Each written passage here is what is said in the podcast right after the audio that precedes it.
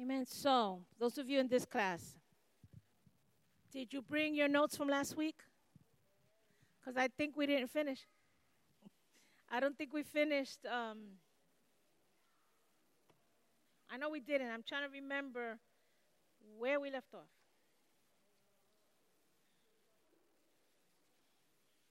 Um, and I'm looking for your your notes so that I could see where what blanks we didn't fill in. Let's see.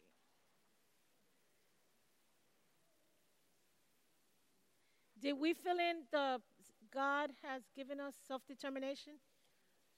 Who who has the paperwork? The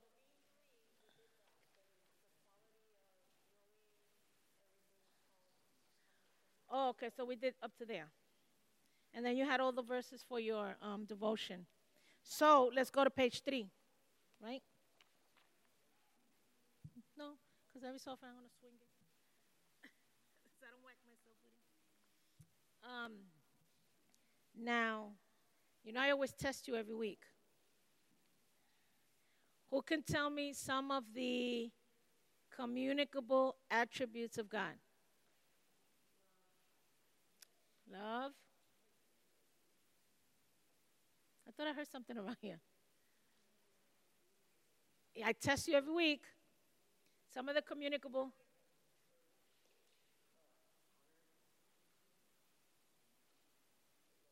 Now you're gonna make me look because I don't I don't remember that one. I could be wrong, but I don't remember that one. Let me see. I gotta look. He said honor, but I don't recall.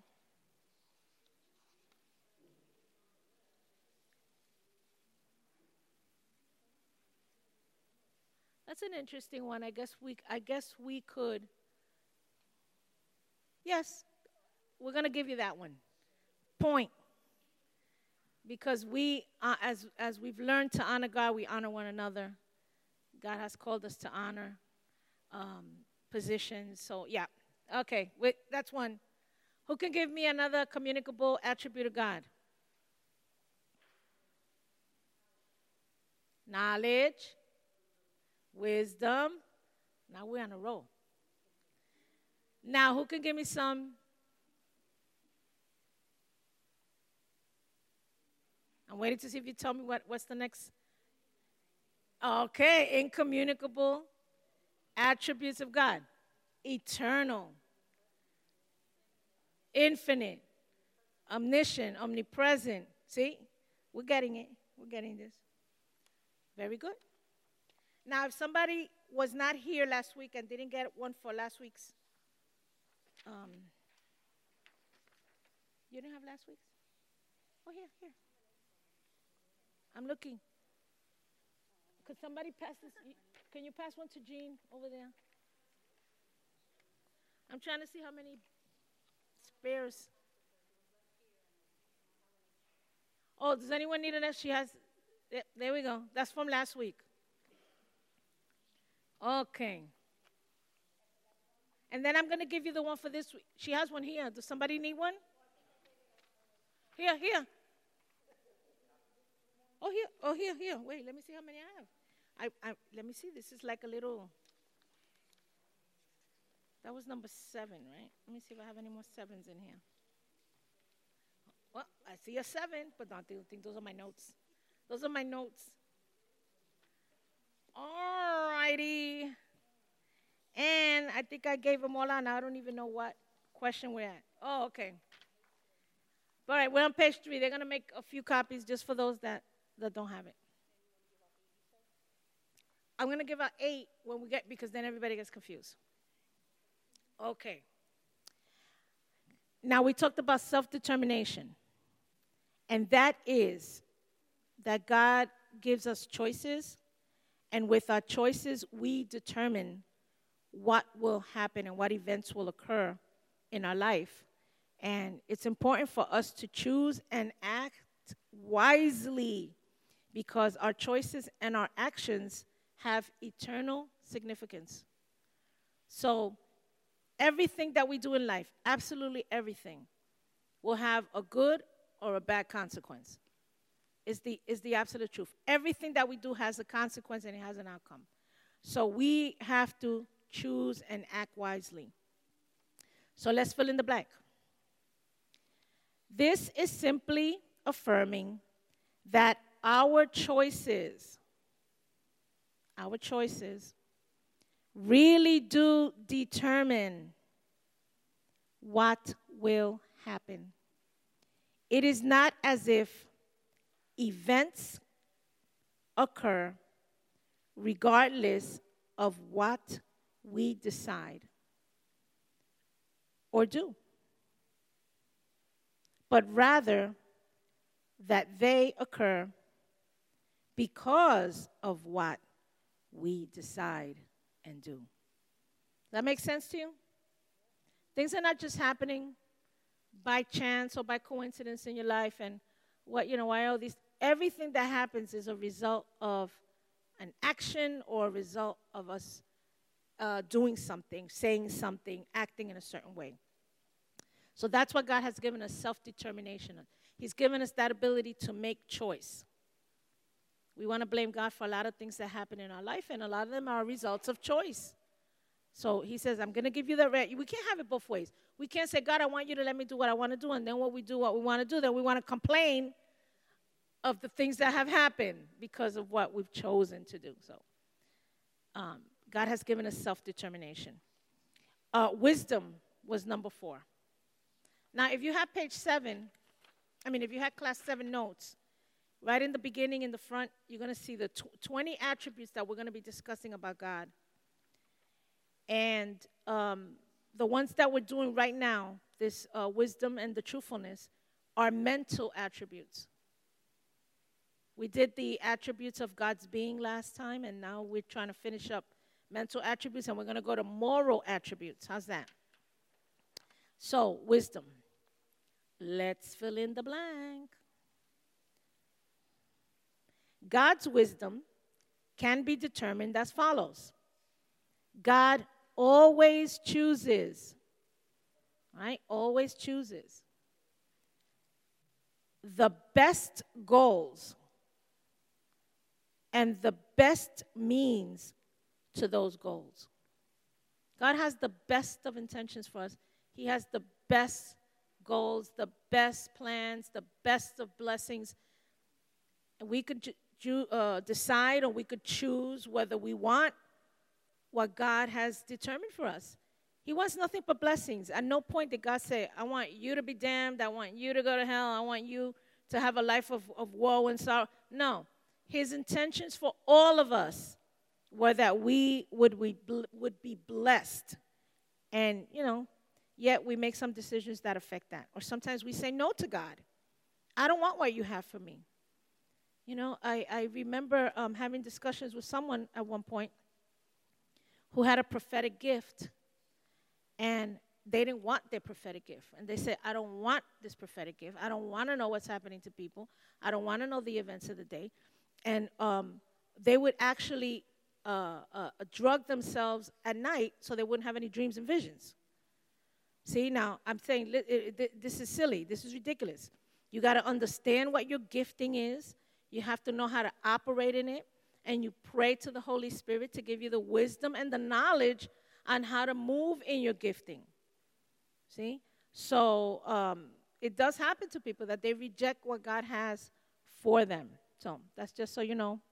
If you're having that, that difficulty, say, God, you know, I'm, I'm open to whatever you have in my life. Please teach me and show me how to walk in the gift that you have for me. Teach me how to do that, Lord. So, here you also had some um, verses. Every week I give you verses that you can use as a devotion for the week. And here there's verses that, that speak to you on the only wise God. There's only one. Job says that God is wise in heart. I gave you those verses. And with his wisdom and might, he has counsel and understanding. So all these verses are geared toward God's wisdom. The Bible absolutely shows us and teaches us everything that we need to know about God. So, if you've been a Christian for 5, 10, 15, 20 years, and you still cannot share with someone about, uh, about what you know with regards to God and who He is, then you really haven't been looking in the Word. Because it really tells us everything that we need to know about God's being, about God's judgments, about God's um, knowledge and wisdom. It, teach, it teaches us about the attributes of, you know, that He's an invisible God. We can't see Him, but a God that's ever present in every area and every aspect of our life. So, all of this we, we get from the Word. Okay? Um, I th- did we do this? God's wisdom is also seen in His great plan of redemption.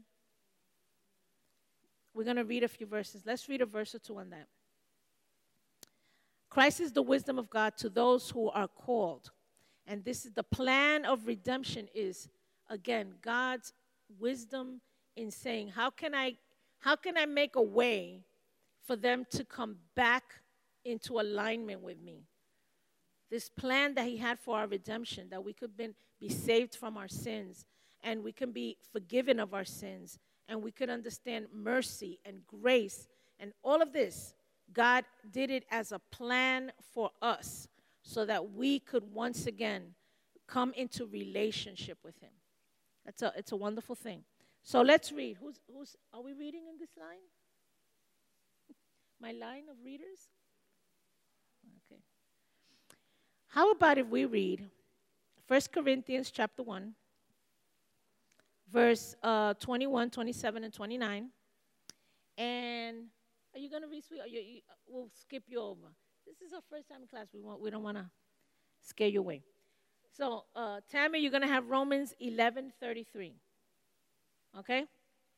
So, Jesse, you're up first. Oh. Sorry. Okay. So 1 Corinthians 1 21 says, For since in the wisdom of God the world through its wisdom did not know him, God was pleased through the foolishness of what was preached to save those who believe. Verse 27 says, But God chose the foolish things of the world to shame the wise. God chose the weak things of the world to shame the strong. And verse 29 says, so that no one may boast before him. Okay.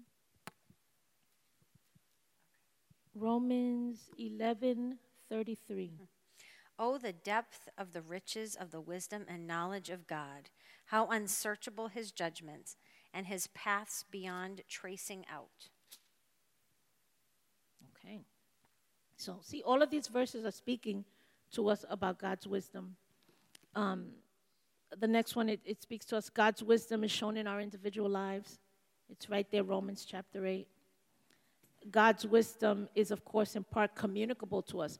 And why only in part? Why is God's wisdom only in part communicable to us? Who wants to venture and say a, a response? Gotta make me give you a clue. Do we have the total wisdom of God? We don't. So that's why it's not totally communicable. We have, in part, God, God has given us wisdom, but we don't have a wisdom that is at level to God's wisdom. We don't, because even being wise, sometimes we make foolish decisions and choices. Isn't that so? Now, if I would ask you in this, in this room right here, how many of us are fools and don't make wise decisions? I don't know who's going to raise their hand. But if I say how many of us are wise and can make some good decisions, I'm sure most of you would raise your hands. But I know, and I know as I know as I know this, that we all have one point or another have made foolish decisions. So we do not have 100% the same amount, the level, the depth of the wisdom of God. So in part, just like we can love, but we can never love the way that God loves. See? Unconditionally. No, our love sometimes is, well, I love you if you love me. You know, when you're in, in, in uh, grade school and the little boy sends the, the little letter to the girl, do you like me? And then with the little boxes that say yes and no. Did, did, did anybody go through that? Do you remember that? I remember that. The little boxes. Well, it's contingent on, on that. I'll like you if you like me. I'll love you if you love me. If you don't, well, then I'm not gonna, um, you know, I'm not gonna say that I'm in love with you. You know, that kind of nonsense. God loves us in spite of ourselves. Many people have, have looked up and, and told God that they've hated him. And even on the day of when we when we go through the tribulation period and we go through the Armageddon and all that, there's gonna be people that are still gonna be looking up and hating God and cursing God. Don't think it's not gonna happen. It is. That's why they're going to hell. Okay? Because they absolutely is the truth. They absolutely have not been able to create relationship with God. They don't want relationship, and God doesn't force himself on anyone. Okay? So, the other one was okay, we're talking about part communicable. And then I gave you some verses there, and I said, The fear of the Lord is the beginning of wisdom. That's so important. That's when you become, you become a wise person, when the first thing you say is, I have to learn to fear God because He's an awesome God. I hope that as you are learning all of these lessons on God and His characteristics, you are beginning to develop a higher sense of awe and respect for God, and really the fear of the Lord. The fear of the Lord says, you know, this is such a great, great, and powerful God that I have to be careful of how I present myself before Him. That, that's having wisdom.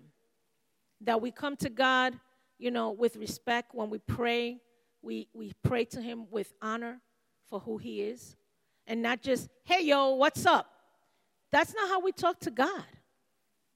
We might talk to each other that way. See?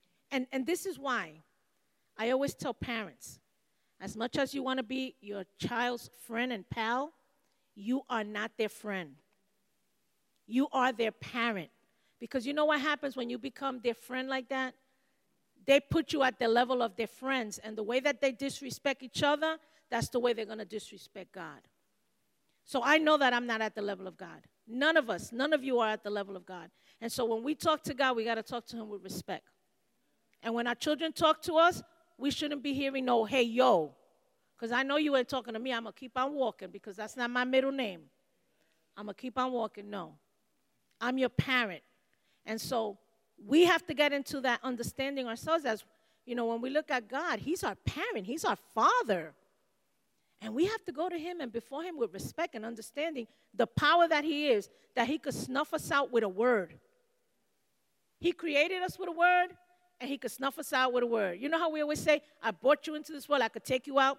We have no knowledge of the, what we say. God has brought us into this world, and he could take us out in a blink. But yet he chooses to love us, and he chooses to work with us in spite of all, all of our little shortcomings. He loves us in spite of that. He's an awesome God. So, you have all those verses there. Take out time and read them as part of your devotion every day. Number five, the fifth attribute we're going to look at is truthfulness and faithfulness. God is truthful and He is faithful. So, what do we have in number five? Let me turn, let me turn my sheet. Truthfulness. Let's fill in the blank. God's truth, truthfulness means that He is the true God and that all His knowledge and words are both true and the final standard of truth. We're going to be talking a little bit more about the standard of truth in a few minutes. And then it has the word veracity. You hear that word a lot when it, when it refers to God. And the term veracity, which means truthfulness or reliability, has sometimes been used as a synonym, synonym, not cinnamon, synonym, for God's truthfulness. I got to make fun of myself because my kids will make fun of me. Trust me. And then, of all of these, I just want to read Jeremiah chapter 10, verse 10 and 11. So that's Lilium. Jeremiah chapter 10, verse 10 and 11.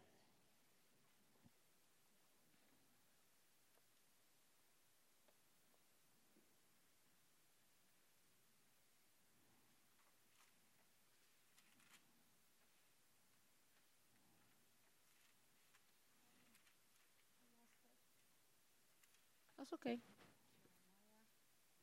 Chapter 10, uh, verse 10 and 11.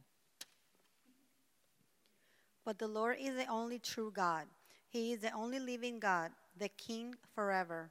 The earth shakes when he is angry, and the nations cannot stand up to his anger. Tell them this message These gods did not make heaven and earth, they will be destroyed and disappear from heaven and earth. Okay. That's a good that's a good verse. We are mere creatures and cannot define what the true God must be like. So we can't, from our own person, we cannot um, define what what uh, the true God must be like. So we must ask that it is God Himself who has the only perfect idea of what the true God should be like. He has implanted in our minds a reflection of His own idea of what is true or what the true God must be, and this enables us to recognize Him as God. We recognize Him because He's deposited in us this ability to recognize. See, people can say they're atheists. I don't believe in God. I don't, I don't, want, I don't know that, that there's a God. I don't, I don't believe in, in one. I don't accept it. Something goes wrong. Oh my God! Well, why are you calling out to Him? You don't believe in Him. Why does God do these things? Why does God allow this to happen? But I thought you didn't believe in God. So why are you asking or calling out or naming Him? if you don't believe in Him. See, He's implanted in each and every one of us the recognition of who He is. And He's implanted in us the need to know Him, to the need to know God. So when, when we feel lost and we feel like in the midst of a group of people, but we still feel lonely and we don't feel connected to anybody, and we feel that there's something missing in our lives, what's missing is what He deposited in us that need to have relationship with, a, with our Creator. And when we don't have that relationship, we feel the loss. We feel the emptiness of not having God in our lives. We just can't put our finger on it and say what it is. But once you hear what it is, it's because you're missing relationship with God, your creator. You're like, oh, that's it. That's the one thing I, I haven't had in my life that I've missed is having God and knowing God. Yes, Jean.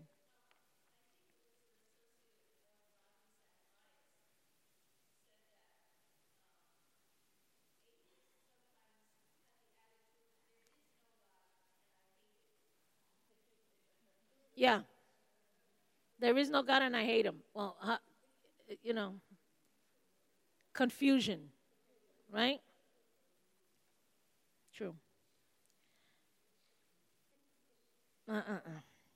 In respect to his promises, now did I have one there? Oh, let's do that one. In respect to his promises, God always does what he promises to do, and we can depend on him never to be unfaithful to his promises.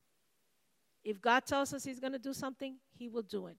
If you read Genesis, God told Abraham, I'm going to promise, I'm going to bless your people from generation to generation.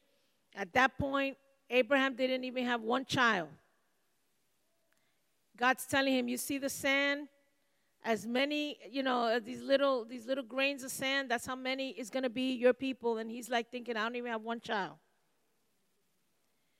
But if you look today and you look at the history and you see how many times the Jewish people have been put under massacre, I mean, they've been killed, millions and millions of Jews have been killed at, at different times in history.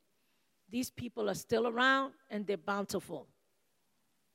Whatever God promises, He will do. Okay? Now, I gave you a whole bunch of other verses. He's an unlying God, He never lies, He only speaks truth. The God for who it is impossible to lie.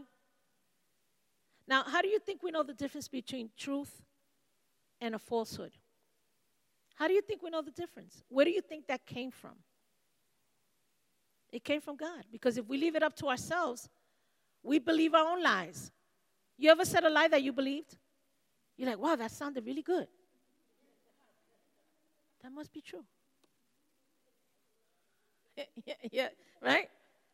But somebody's going to come around and say, no, no. I know that it sounds good, but no, that is not true. It didn't happen. We get our ability, we know the difference between a truth and a lie, and we get that from God. We don't get it from each other because believe me, there's nothing good in us. Anything that's good in us have, has been put there by God. But our own flesh, our, our own human nature, there's really nothing good in, good in us. The God whose every word is perfectly pure. Every word perfectly pure. The God whose every word proves true. See, all that is in the scripture. And Proverbs chapter 13, verse 5 tells us that we should imitate God's reaction to truth and falsehood. See, God finds joy in truth, and He does not like, He detests lies. See? That's why you can't go before him with lies because he, you're exposed. He absolutely knows when you're not telling the truth. So, here, we're going to do now this week's. But because we had a lot to, you want to split them half this side, half that side. Um, because we had a lot to do in a short period of time to catch up to the Spanish class. I'm behind schedule. I, I filled in all your blanks. Isn't that nice of me? I filled in all your blanks so you could follow along. See? There's a motive to my madness.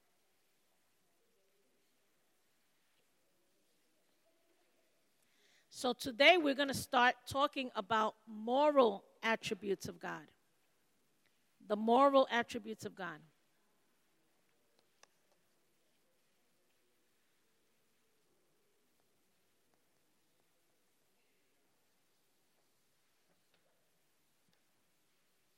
Isn't there a song that Jay sings? Where's Jay? Don't you sing a song that says, um, He's a good, good father? Or am I making up the words? Oh, he's a good, good father. Because my husband says that I make up the words on the songs. like I change the words. So I, I want to make sure it wasn't me. so he does sing a song that says he's a good, good father. Okay. And I'm singing them with all confidence that I'm singing the right thing. You know that, right? I, I am singing confidently that I got it right. He's like, no, that's not the way that goes. And sometimes I'll be like, there was one song that while they're giving out the papers, I'm just telling you.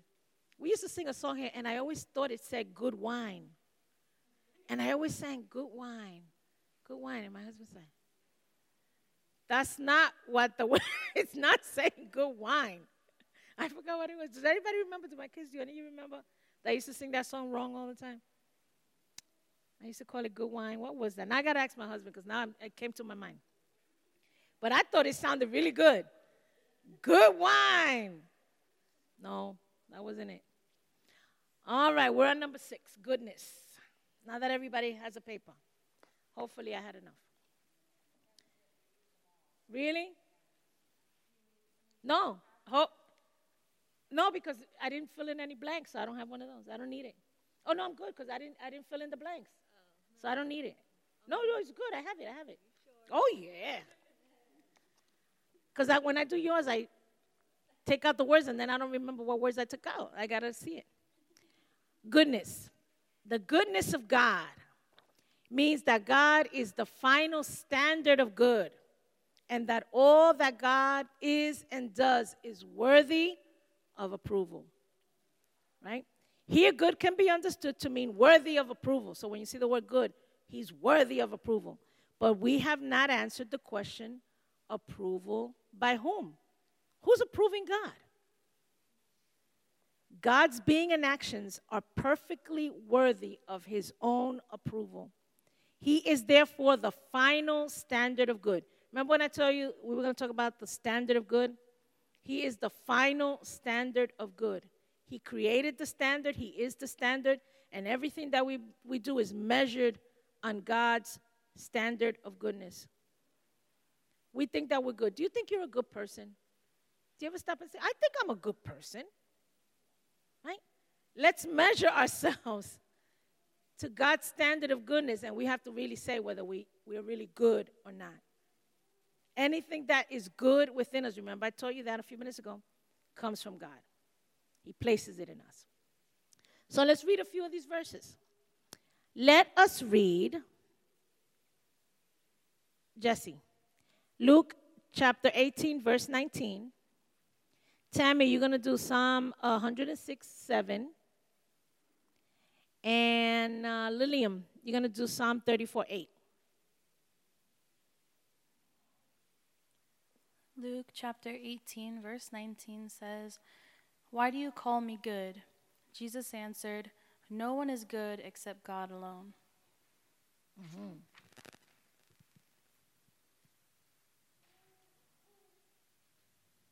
Jesse, could you look up James 117? Okay. 106, Psalm 106, 7.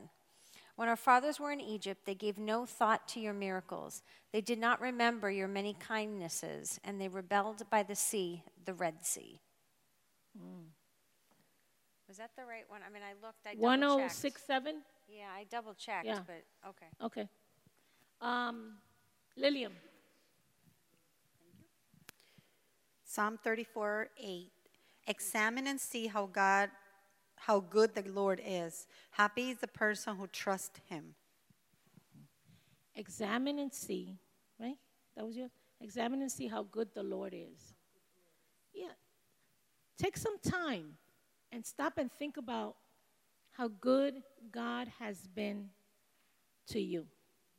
And then go from there and say, how, how good has God been to my family? And how good has God been to our city and how good has God been to our nation. And we forget how good God has been. James 1:17. Every good and perfect gift is from above, coming down from the Father of the heavenly lights, who does not change like shifting shadows. I love this verse. Could you repeat it again? I love this verse. Every good and perfect gift is from above, mm-hmm. coming down from the Father of the heavenly lights, who does not change like shifting shadows. Mm-mm-mm. What is good? Good is what God approves. We may ask then, why is what God approves good? And we must answer, because He approves it. God is not going to approve of anything that is not good. If it's bad or it's so so, He's not going to say that's good. All right, that's a gray. So since it's gray, I'm going to just call it good anyway. All right, you, you said a little gray lie. I know you intended it with the best of intentions. You know, you, you said a lie because you thought it would be good for somebody. No, it's not good. There's no dimensions or stages of lies or sin. Sin is sin. So, whether your lie was a little lie or whether it was huge, whether it was white, gray, black, whatever color you want to give it, it's still a lie. And so God is the only one that determines what is good. And He says, This is good. You read it in Genesis. We might read that. Let's read it. Genesis chapter 131. Is it your turn? Okay, so while you're doing that. No, no, while, you, while you're doing that, I'm going to read my next line. This is to say, there is no higher standard of goodness than God's own character and his approval of whatever is consistent with that character. So if God is good, He's not just some sometimes good. He's good all the time. He, it, good emanates from Him. Truth emanates from Him. You know, um, loyalty emanates from Him. This He is the creator. That love, He is love. He just doesn't have love once in a while. He is love. We can feel love, but God is love. See? We can be merciful with people once in a while, but God is mercy. We can be gracious once in a while, but God is gracious all the time. See? So, Genesis 131. God saw all that he had made, and it was very good. And there was evening and there was morning the sixth day. That whole chapter, everything that God made, he looked at it and he said, This is good. He didn't make anything bad. Things were altered. Some of the things that were altered were altered because of sin. See, everything that God made, He looked at it every single day. If you read Genesis, the trees, the expansion, the water, you know, the clouds, you know, the grass. And then he looked at us and he said, This is good. Right? Everything he made, he made it good. Good. See? And we might say, well, that's an attractive looking thing, and that's not so attractive. That's kind of ugly, and God doesn't see ugly. To him, everything he made was good. So God doesn't have any ugly children. You know how you go to the nursery where all the babies are? You see all those babies, right? All different colors and shades and sizes. And everybody's, oh, beautiful baby, look at that. And sometimes you look over and you say, what?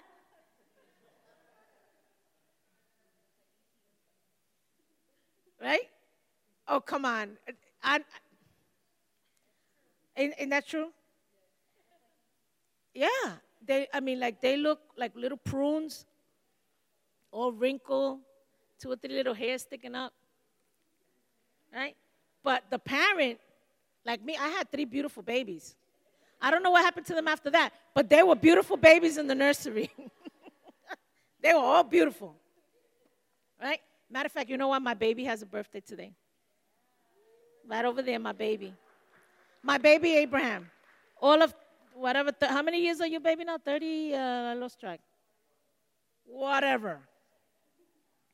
Every, every parent says that their children are beautiful. God looks at us and He says, All of my children are beautiful. All, he don't have any ugly children. Mm-mm. That's why we're talking about love. God's love means that God eternally gives of himself to others. Constantly giving, giving, giving of himself. The definition understands love as self giving for the benefit of others. Right? This attribute of God shows that it is a part of his nature to give of himself in order to bring about blessings or good for others. So when God gives to us of Himself, He is blessing us, constantly blessing us. Every single day when you get up in the morning, God is blessing you. Every morning. By the time you go to bed, He's blessed you mightily throughout the day. This love is also reciprocal, right? The love between the Father and the Son also presumably characterizes their relationship with the Holy Spirit. So here you have God the Father, the Son, the Holy Spirit, They're all having a love fest. Isn't that wonderful? They love each other. And they love each other equally. Three and one. Right? And it says here, this attribute of, oh, I'm reading in the wrong line, sorry. This eternal love makes heaven a world of love and joy because each person of the Trinity seeks to bring joy and happiness to the other two. So there's just love, love, love. The self giving that characterizes the Trinity finds clear expression in God's relationship to mankind and especially to sinful man. It's one thing for us to say, well, God loves us because we've accepted Jesus Christ as our Lord and Savior, and because of that, we're covered in the blood of the sacrifice on the cross, and so God loves us. Yes, he loves us, but you know what? He also loves that sinful man. That man that hasn't received him or accepted him yet. He still loves him enough, or her, enough that he's saying, I'm still waiting on you. And he gives to the last possible moment. And I preached about that. If the if you know the trumpet were to sound at 12 on the dot, you know, God gives us to 11:59 and 59 seconds. See? He loves us. He loves the sinful man. Let us read 1 John chapter 4:10. And that's uh Hi Aaron, are you joining our reading line? No, okay. 1 John 4:10 and Romans 5:8. So somebody uh Lillian, is it your turn? Okay, and then uh, Jesse, you have uh, okay. Uh, 1 John 4 uh, 10.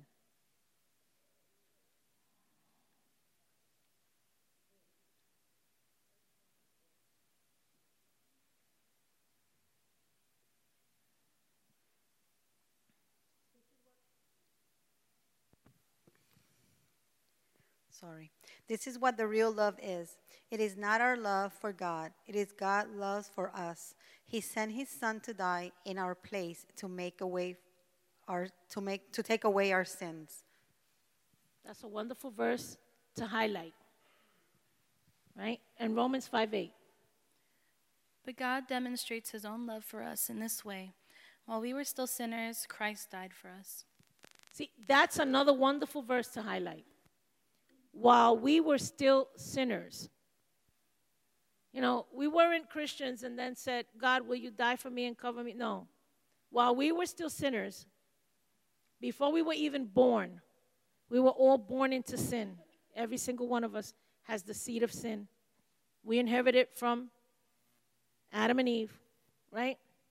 And so here, God made a way for us while we were still sinners and had not even accepted Him then. He died for us even before we acknowledged God. Even before we acknowledged that we needed a Savior, He had already done the sacrifice for us. And that's, that's so important, Romans 5 8. Even while we were sinners. We imitate this communicable uh, attribute of God first by loving God in return, because He already loves us. Now we're loving Him in return. And second, by loving others in imitation of the way that God loves them. Okay? So God loved us, we love Him, and now we have to love others the way that He loves them. So when we do outreaches, what we're doing is we're being ambassadors of God and we're going out there and we're loving them in spite of whatever happens outside in the street. We, we go out there, we do outreach, and we serve our community because we love them the way that God loves us. See, it's all about love. And then there's, there's a whole series of verses there that you should read for your devotion. Right? You thought I was going to give you all those verses, right? Which one were you going to read? I say, let's read it.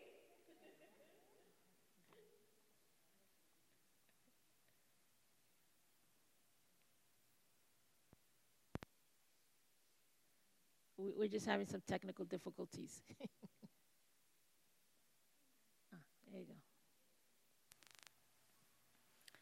1 John 4 8. Mm-hmm. He that loveth not knoweth not God, for God is love.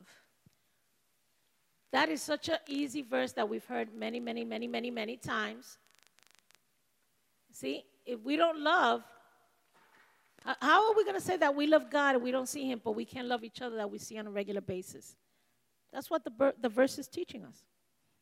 So there's a, a series of other verses there that you should look up. It's going to encourage you. Number eight, the eighth attribute is mercy, grace, and patience. Mercy, grace, and patience. Right? God's mercy, his patience, and grace may be seen as three separate attributes or as specific aspects of God's goodness. He is so good that he's merciful with us. God's mercy means that God's goodness toward those in misery and distress. So he sees us. And, and you see this a lot in the Psalms when David speaks of it. He says, You know, God, thank you for your tender mercies on my behalf. You know, he speaks to it, to it because he says, you know what? I'm, I'm, I'm, in, I'm in distress.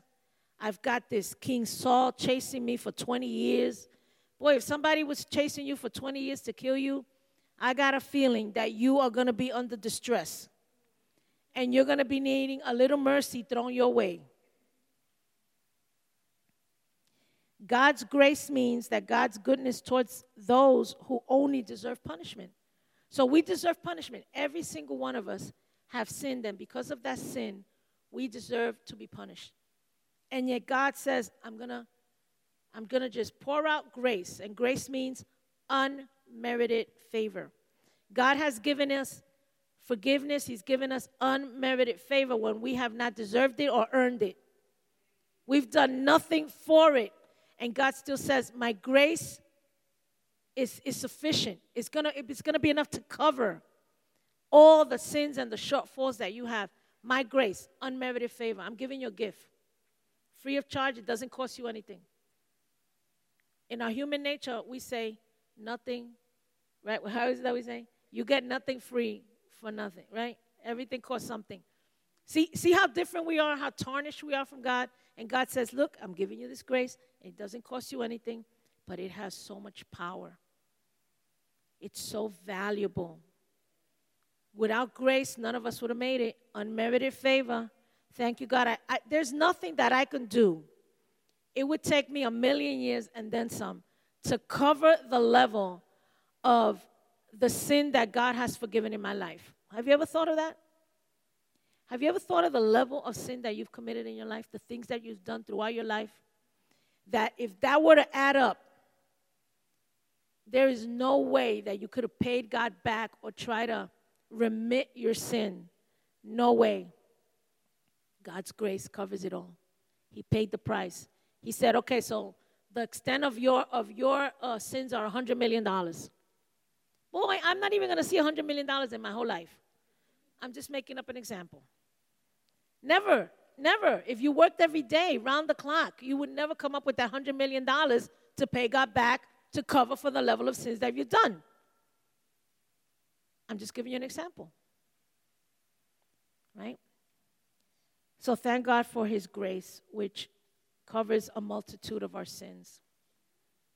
Thank you, Lord. God's patience means that God's goodness in withholding of punishment toward those who sin over a period of time. Now, we definitely have to know this one here. He is patient. We continue to commit the same sin over and over and over. Does anybody know what I'm talking about? That we absolutely know that what we're doing is wrong. We absolutely know that God sees us because we've already learned that He's invisible, He's everywhere, He's omniscient, He knows everything, He's uh, omnipotent, He's all powerful. We know all these things about God, and we continue to commit the same sin. And yet, God, in His patience, He withholds punishment from us, giving us the opportunity to repent of our sin. Right? He continues to give us opportunity and opportunity and opportunity. But remember what I told you the clock is ticking. And the moment is going to come at 11 59 and 59 seconds when Jesus will stop being your and my attorney. He will stop being our advocate before the Father, and he goes from being our attorney and our lawyer, asking God to continue to see us with mercy and grace and have patience, to become now the judge. Oh, yes, indeed. This is all scripture. And he becomes the judge, and he comes then to execute punishment. So, God's patience is long suffering, the scripture tells us, long suffering. But there is going to be coming, there's going to come a time when that long suffering comes to an end because then God is looking at the rest of us that are waiting around patiently to be with Him. And He says, okay, it's time.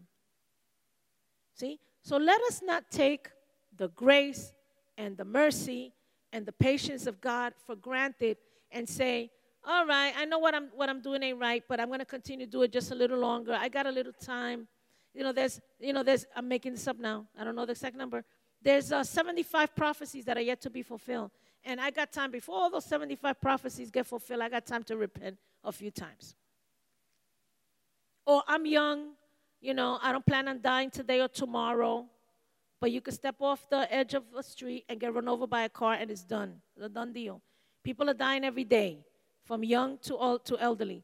So there's nothing says that God owes you any period of time. Every day that we have is a gift from God. So let us not take for granted these attributes of God and let us, you know, if we're, if we're sinning, cut it out. You know it's a sin, stop it. Use some self determination and say, I'm tired of sinning and being in this condition before God that I can't even go, go to Him, you know, with, with my face held up because I'm, I'm so ashamed of what I continue to do and act and say that I can't face him. And when I go before him, I go before him with my head bowed because I'm so ashamed.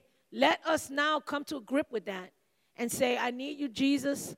Please help me that every day I live it, getting a handle of my sinful nature, and let me walk, walk in this in this path that you've given us so that I could get to the end. Because what's at the end?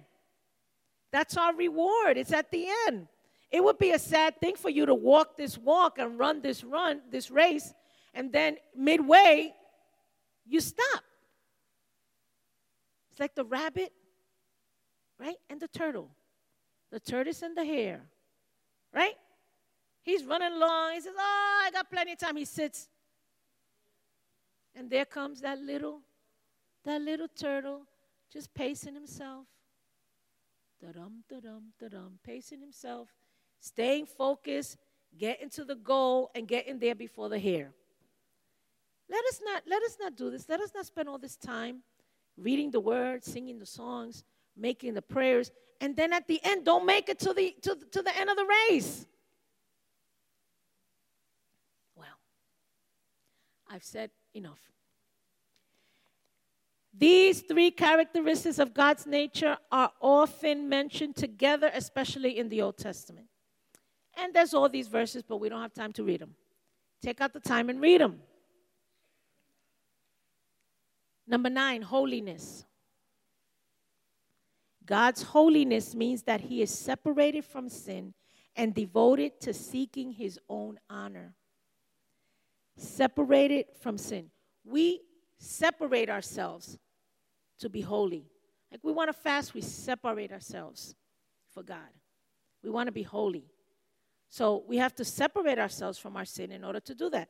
God doesn't have to separate himself, He is totally 100% holy. This definition contains a relational quality. Okay, a relational quality means that you have to separate relationship. So a relational quality means that you would have to separate yourself in order for you to try to stay holy before the Lord. Because we're we're a royal priesthood, priesthood. We're called to be holy before the Lord, right? And you work at that every day, every single day. Paul wrote two thirds of the New Testament. And every day, Paul is working at perfecting himself. When was the last time you wrote any part of the, of the Testament? You didn't write any, right? So why would you think that you don't need to perfect yourself and work on this every day? We have to every single day, working at it, perfecting ourselves, getting holy, getting closer to God. You know that the, the closer that you draw yourself to God, the less you are going to want to sin. Do you know that? if you prayed every day, took a little time and prayed every day, took a little time and read your Bible every day, the more you draw yourself closer to God, the less you want to do anything to offend Him, to hurt Him, to bring displeasure or sadness to Him.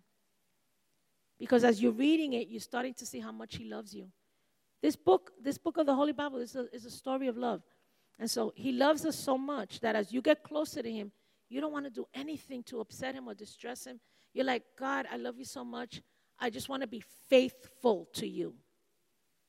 See? You learned that from reading the word.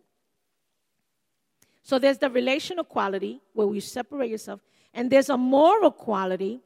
The separation is from sin and evil, and the devotion is to the good of God's own honor and glory. So I want to separate myself from evil I want to separate myself from things that are not good. And that you might, you know what? You might have relationships that are not good for you. You might be in relationships that draw you always to do the thing that you don't want to do. You know? You might have relationships that draw you to places that you really know you shouldn't be at. You know, like when people tell you they invite you to the club and you know every time you go to the club, you get yourself all intoxicated. You wind up doing and saying things you would have not said if you would have been sober. You know, these are the kind of things that we sometimes have to look at the people that we surround ourselves with and tell us, is this going to help me on my walk in this road to get to the end? We have to look at that. There might be some things that you might have to alter in your life if you really want to live a life of holiness. See, if you really want to, well, you know, I only drink when I'm with you. I only use drugs when I'm with you. So then why are you with that person? For Pete's sake, use a little common sense. It's free. That's only me. The place where God Himself dwells is itself holy. So that's why we can't just walk into heaven and say, Surprise, I'm here, or get on a plane and go there. No. It's holy, and only those who are holy can enter. Only those who have been cleansed by the blood of the Lamb are going to be able to get in there. We must be holy. There's a lot of verses here, and should we read one? Where are we? Whose turn is it to read? Whose, whose turn is it? How about if we read Exodus 26 33? That's Tammy. Um, Lillian, you're going to do um, Psalm 24 3. Jesse, you're going to do um, Exodus 20 11.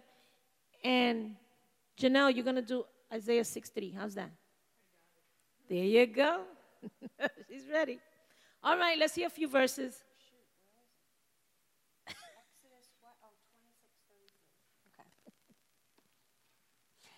Hang the curtain from the clasp and place the ark of the testimony behind the curtain.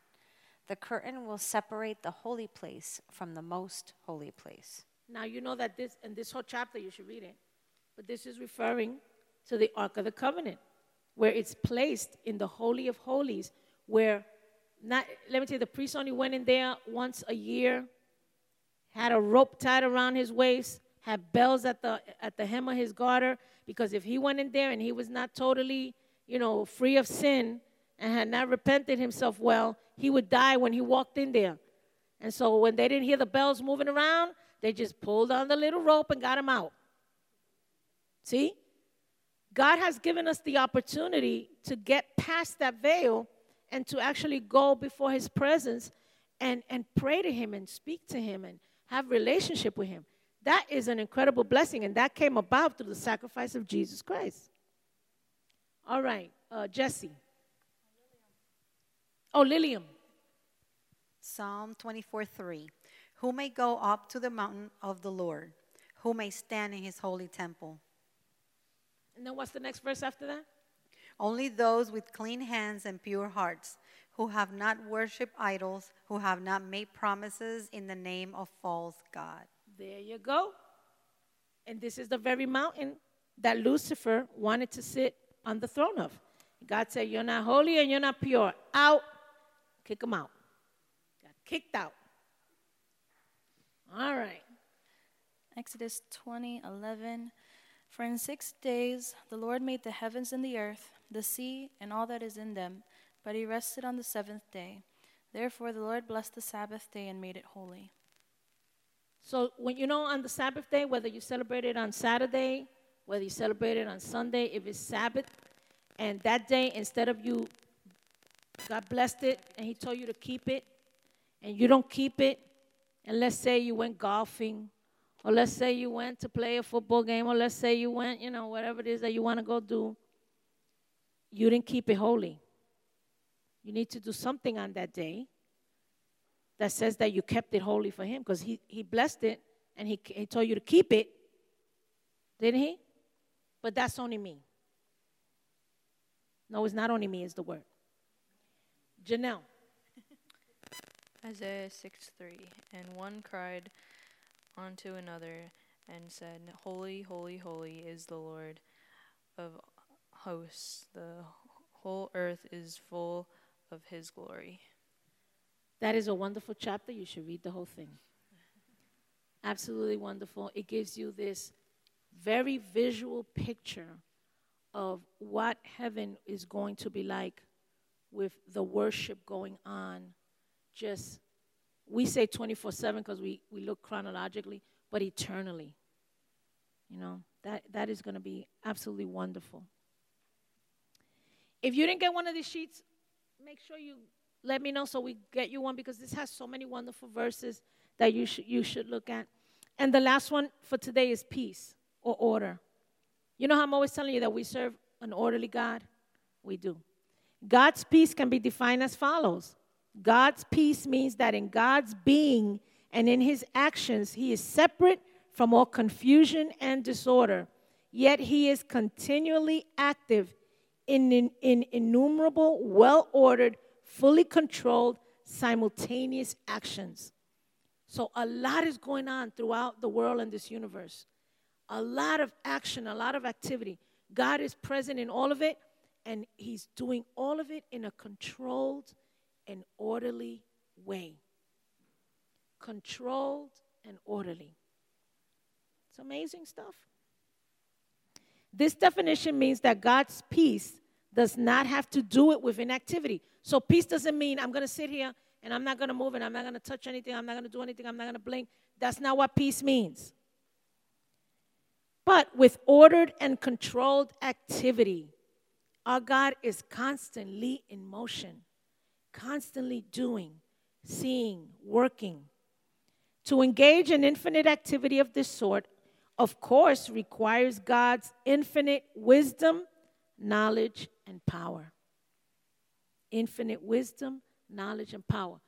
You know, you're going to multitask.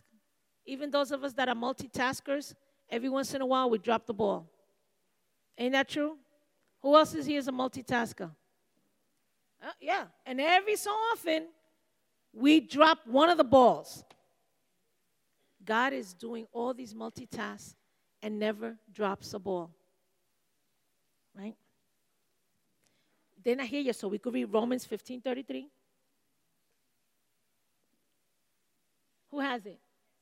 Okay. And then Romans uh, 14 17 is Lillian.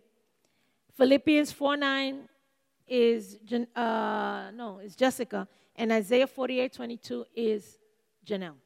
How's that? Romans 15 33. The God of peace will be with you all. Yes, the God of peace. Mm-hmm. Lillian. Romans 14 17. 14 17. In the kingdom of God, is that the one? In the kingdom of God, eating and drinking are not important.